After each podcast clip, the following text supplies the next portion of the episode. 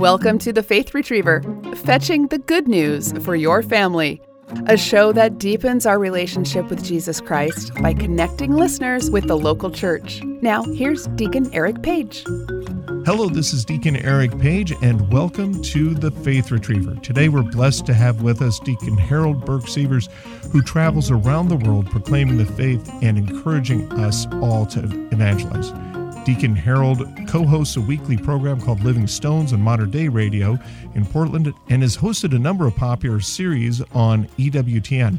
And I am also very happy to report Deacon Harold will be leading a men's retreat at the Archbishop Brunett Retreat Center at the Palisades November 11 to 13, 2022.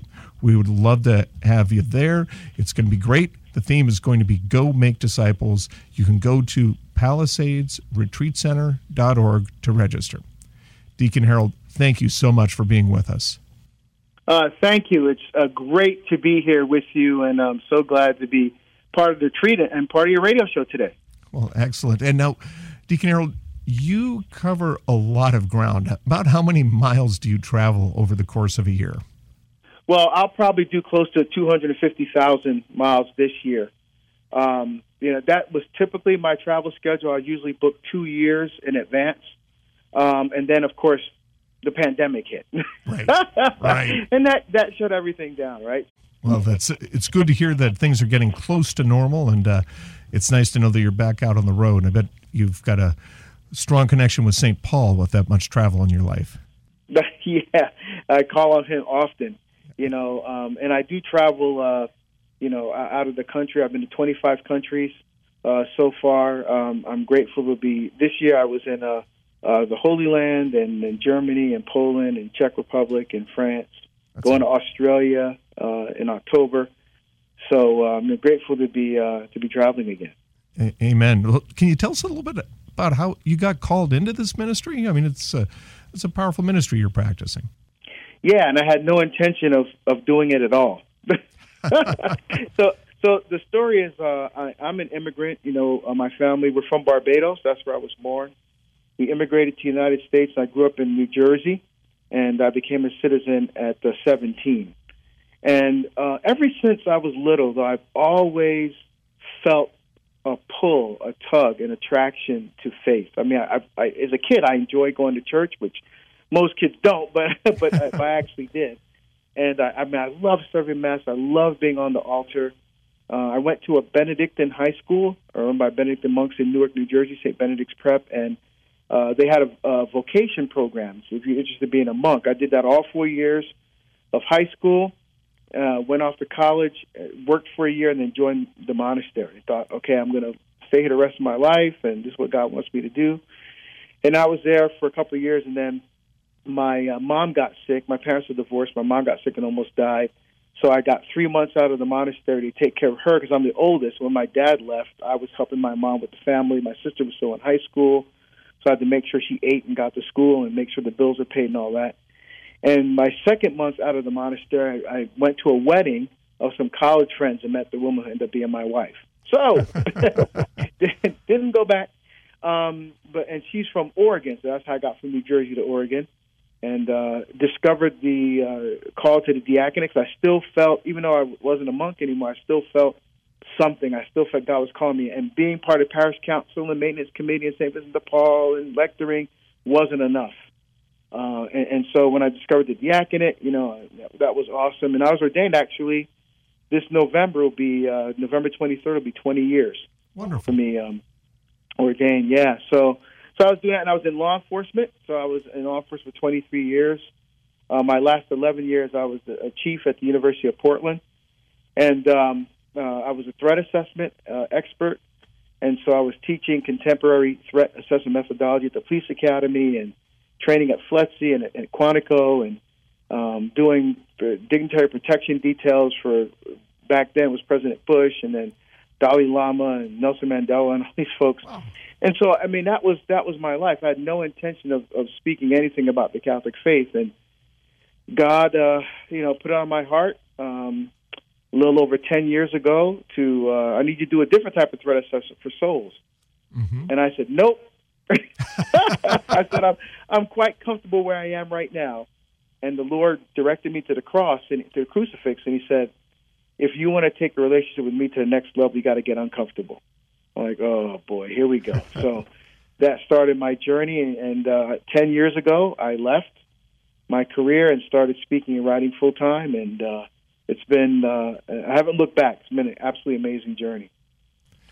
That's incredible, and I love that quote from you that if where God spoke to you and said, if you want to take your relationship with me to the next level, you're going to have to get uncomfortable. And I think there's a connection there with what we're going to be asking people to do with this uh, podcast. I know it's also going to be an important part of what you're going to be doing in person in our retreat is asking each of us to act as evangelists to make disciples and I mean, you do a magnificent job of that and it's clear that you've you're called to do that work yeah, you know, and, and the thing about um, evangelization, right? That that's the big buzzword, and everybody's about evangelization, evangelization.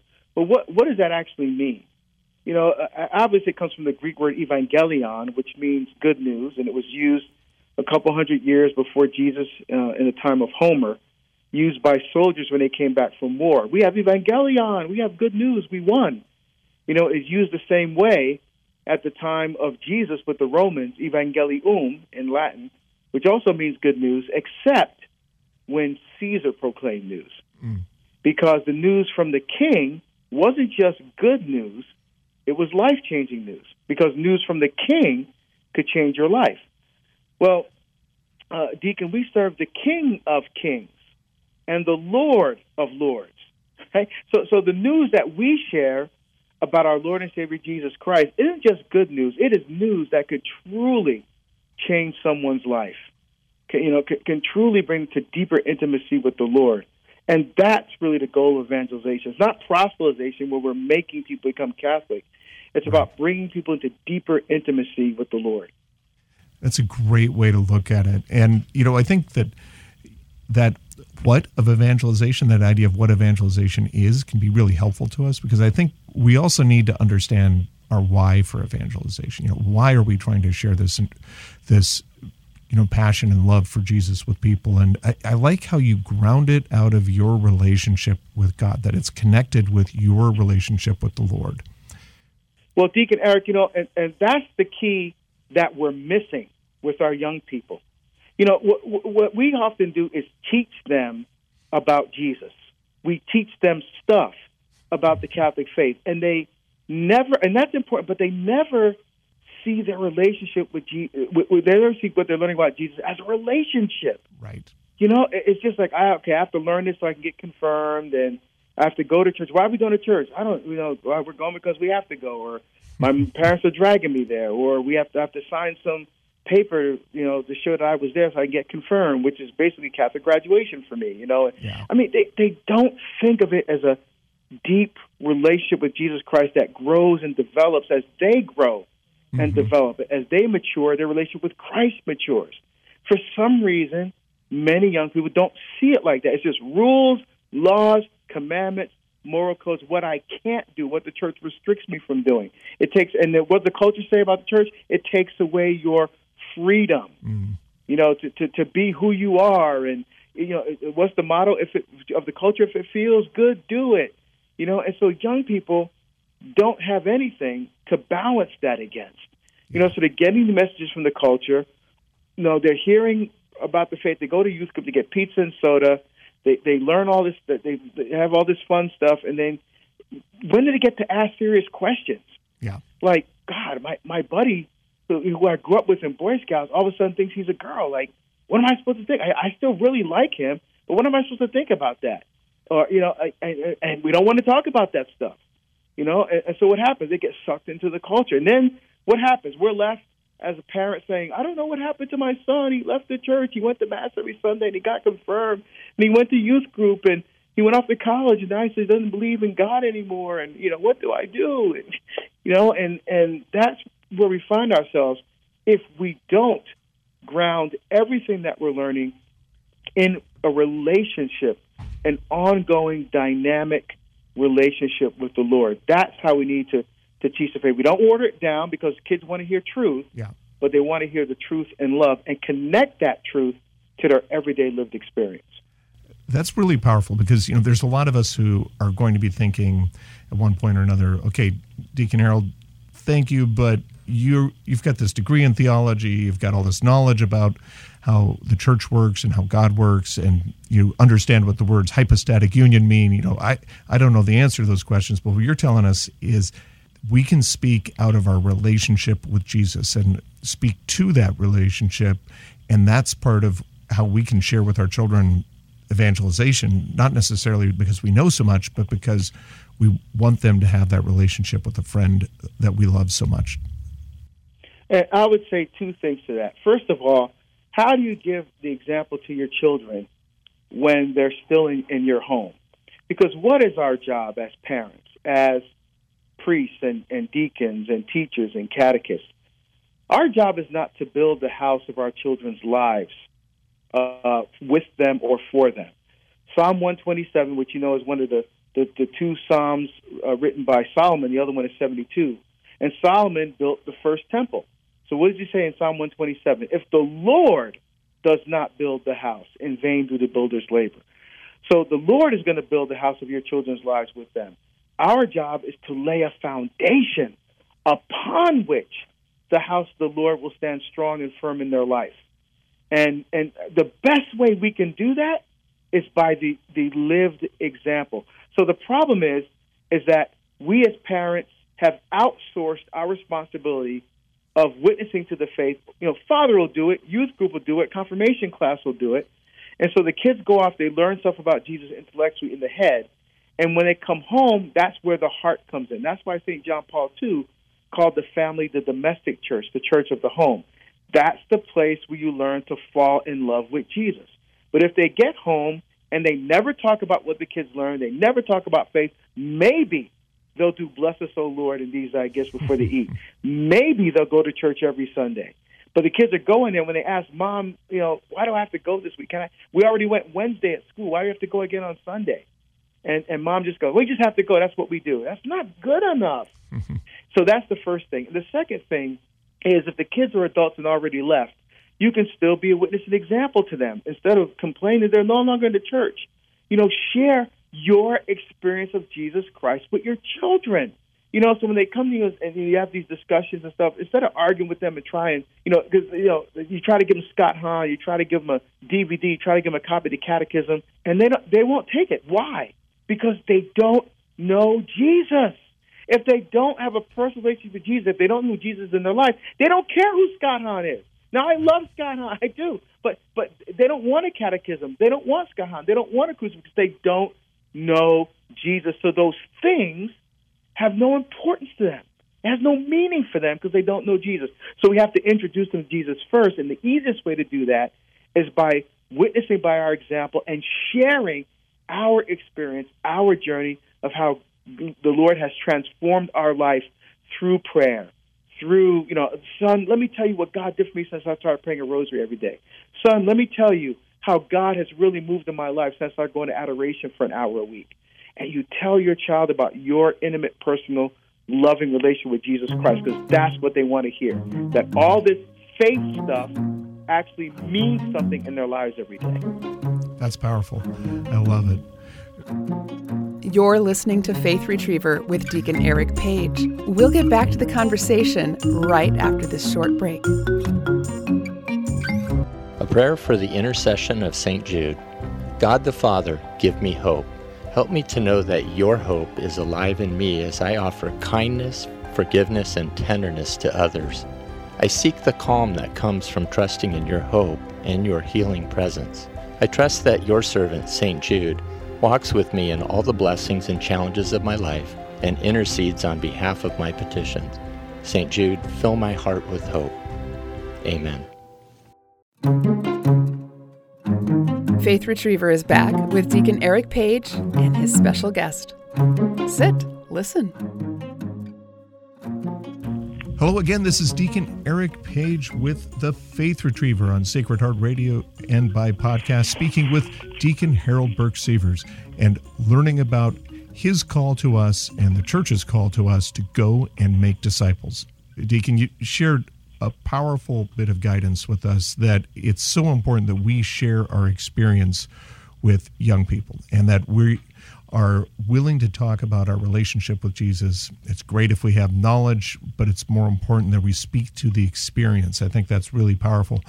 You've told a number of really great stories that I think are helpful. At least it was very helpful to me to hear about a particular story about how you evangelized a coworker by sharing a paper with them. Can you share that with our audience? I think they might. Oh yeah, yeah. So um, when I first moved to Oregon, I worked for the Salem Keizer School District, and I worked in the risk management office. I was head of security uh, services there for the district, and I worked uh, next to a risk manager.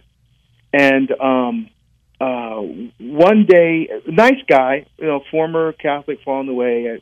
He he didn't even go to church Christmas and Easter. He only went to funerals. I'm not sure. I'm not sure what what you call that, but um, but very nice guy. What I call a natural law kind of guy. And one day, um, he was cursed. He came in cursing his wife up one side and down the other. They must have had a big blowout fight the night before. But it hurt my heart to hear him talk about his wife like that. And the thing is, when you're living what I what I call Eucharistically, you know, that's a little phrase I made up. Basically, what it means is when you're living a Eucharistic faith, when you're taking Jesus, when He fills you in Word and Sacrament, and the deacon at the end of mass kicks you out, right? Ite missa es, get out of here, right? Go and be Eucharist to the world. When you actually start living that way, you recognize opportunities to evangelize, to throw a seed of faith. You know, so so I look for an opportunity to throw a seed. So I, I, God in His providence, I just finished writing a paper um, for the uh, marriage and family class in grad school, and um, I was very happy with the paper. In fact, um, after I was ordained, it got published. Nice. Right, and so um, I, I brought that paper in the next day at work, and I said this: I went, "Oh, oh man, I don't know what I'm going to do." You know, acting all worried. And he came over to me. He goes, "What's going on?" I said, "Well, you know, I'm I'm studying to be a deacon, and they're trying to kill us with all this work. And I wrote this paper; it's a huge part of my grade, and uh, I I was up all night and writing it, and and I, I'm probably going to fail the class. I I didn't have time to proofread it. You know, it probably doesn't make any sense. That you know they're going to kick me out of the program." And he goes, you, "You want me to take a look at it for you?" I said, "Oh, would you?" You know, and I Nice. handed him the paper.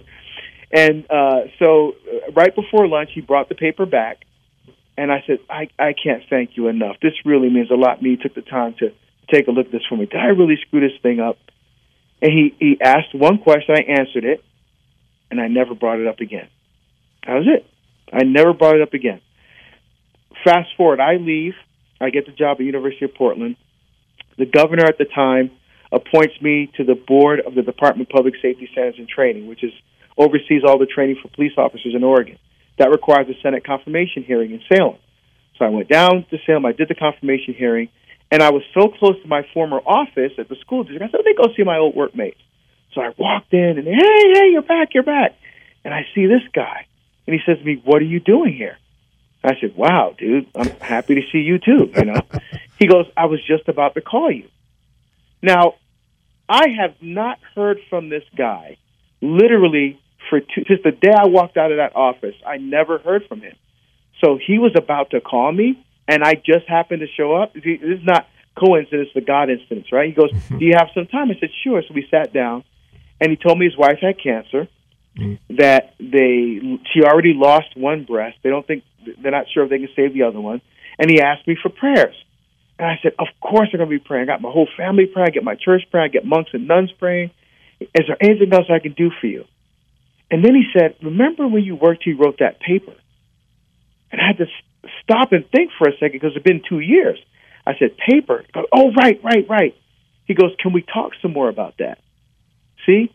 So that seed that I planted two years ago took that long to grow because remember, Jesus says some seeds land on rocky soil, sandy soil, thorny soil, right? Right. The birds come and eat it, the weeds come and choke it. You know, and some land on good soil. It's not up to us where the seed lands. Yeah. Our job is to throw the seed and let the Holy Spirit work from there. That's really helpful because I think sometimes we think that we're supposed to run this very complicated uh, presentation by our families, by our children, by the people we care about, and then you know at the end of it they're supposed to say, "Oh my goodness, the light came on for me, and now I'm I'm on board." it, that's not at all what you're saying. It's like you throw a seed and you let God go to work. Yeah, and and that's see that's the thing, Deacon Eric. We live in a culture today that is results driven. What are your metrics? What you know? What what what are you know, where where are your measurables? Where are your deliverables? Right. That's the language that we use for showing how successful an effort is. But the thing is, God works in His time, mm-hmm. and God's timing is always perfect. It's not our time. See, God has the big picture in view, not just our little narrow view of space and time that we have that's limited as human beings. God sees way beyond that. He looks at the big picture. You know, so that's what we need to to be focusing on. We do our part and then we get out of God's way. And that's yeah. often hard for us to do, but that's exactly what we're called to do. Well, and that's great advice for parents of youth and adults because one of the things that I hear a great deal of is parents of youth and and young adults are saying, you know, I, I don't know if my children are going to accept the faith. I don't know what's going to happen next. And they, they get anxious about it. And I feel like some of your presentations have done a really good job of providing comforting but also solid guidance for them. And I wonder if can you share a little bit with the listeners some of your steps, concrete steps that can help parents to be effective in communicating to their uh, young adult children? Yeah, so one of them is is not to argue with them, which is very hard to do. Let's face facts, right? Um, your kids away from the church, you're heartbroken. They come over for Christmas or they come over for Thanksgiving, and everything's fine until somebody starts talking about religion or politics, and then crash and burn, right? And maybe sometimes they'll leave angry or see, this is why we shouldn't come over here. Your parents are always jumping on us about the, the, the telling us how to live our life and blah blah blah blah blah. So don't argue with them. They know how you feel. They already know that. so so arguing with them is not going to change the situation or make it any better. So don't do it. Um, I, I sometimes we get defensive. Sometimes they may say something that sounds attacking to our faith, and sometimes we, we want to take things personally. But but arguing does not help at all. Which leads to the second one: to love them more than ever before. See, the, the, what happens is that the kids tie, you know, your behavior to the level of the parents' love. So because I'm not going to church, I'm not practicing my faith, which is my free choice, mom and dad don't love me as much anymore. That that may not be what's in the uh, mom and dad's hearts or their minds, but that's the way the kids perceive it. So I say love them more than ever before because here's the Catholic principle we love everyone, but we always don't love their actions. And we judge actions, we never judge people. So, yes, you don't like the fact that your child is not going to church and that your grandkids aren't baptized, that they're not practicing faith or praying, but you still love them totally, completely, and unconditionally. You know, it, it, the example I use sometimes is my son. So, say, for example, my son robs a bank, okay, and and uh, and uh, someone gets injured during the, the, the robbery. Now, my son is going to go to jail, probably for a long time. So I cannot condone his actions, but I still love him. See, but the problem is we, we live in a culture that conflates your actions with your person. You know, how I act defines me. You know, social constructs define me. No, what defines you is a rela- a deep, intimate relationship with Jesus Christ. You know, and, and and and you know, some people say to me, Deacon Eric, well, you're you're a black Catholic, and I say, no, I'm a Catholic who's black. You know, what do you mean? I said, well, when I die and stand before Jesus, he's not going to ask me how black I am. he's going to say, did you follow my word? That's what he's going to say. It doesn't matter what race or ethnicity you are. God is going to, you know, because the scriptures are, are didn't say, okay, you know, everybody follow the golden rule except for this person from this race because you know you're exempted. No, no. Our standard is is the gospel of Jesus Christ. That's the standard. So every time you talk to your kids, you know, I love you, son. I just want you to know how much your, your mother and I love you, and please kiss our grandkids for us. You know, that's the last thing you say to them. The last words before you hang up the phone is how much you love them. You see, right. that that's that's how we begin to even open their hearts to even listen to anything we have to say about the faith. So that's that's what I would say there. And then the next thing is that we have to not just pray for them. Everybody prays for their kids, but we have to add fasting to the prayer. You know, remember Jesus sent the 72 out, and they came back, man, we could do all this cool stuff, except for these demons, we couldn't cast them out. What happened? Jesus said, oh, yeah, those dudes, they can only be cast out by prayer and fasting. And we often forget to unite the fasting to our prayer. That is a powerful combination that we often forget about as Catholics. And we could do a much better job with our fasting. I mean, we have one fasting day for Lent, where Ash Wednesday. People say, wait a minute, what about Fridays? Well, Fridays are abstinence days, not fasting days. What about Good Friday? Good Friday's not in Lent. When you're when you're uh, abstaining from food, or, or even a football game, that desire, that hunger, that longing really reminds you what your deepest hunger and deepest longing is for a, a, deep relationship with Jesus Christ. That's what fasting reminds you of, what's really important. And unite that to your prayer for your children away from the church, extremely powerful combination. Great guidance. Well, Deacon Harold, this has been really powerful, and you've got a lot of gifts to offer us. And so I'm going to strongly encourage any any men listening to this to consider joining us for that men's retreat in November at the Palisades Retreat Center, November 11th through 13th. You can sign up at palisadesretreatcenter.org. Doing Deacon, do you have any uh, ways that we can tap into the good work that you're doing, hear some of your presentations, or find out where you're going to be next? Sure. The easiest place to go is to the website, deaconharold.com on there, you see my schedule. On the front page, you'll see um, a list of the books and some other things that I have. Um, and I'm on all the social media Facebook, Twitter. Easy, easy to find out what I'm doing. That's wonderful. We'll definitely be checking that out. Eh, thank you so much for being with us on the Faith Retriever. And if you would, would you be willing to give us your blessing? Sure. May Almighty God bless you and keep you, the Father, and the Son, and the Holy Spirit. Amen. Thank you so much, Deacon. May God bless you in your work. Thank you so much for having me, Deacon. I appreciate it. Join Faith Retriever each week for conversations about the faith and tips to engage family in the truth, beauty, and goodness of God's Word. Find Faith Retriever here on Sacred Heart Radio. Search sacredheartradio.org for programs and podcasts, or listen on your favorite podcast platform.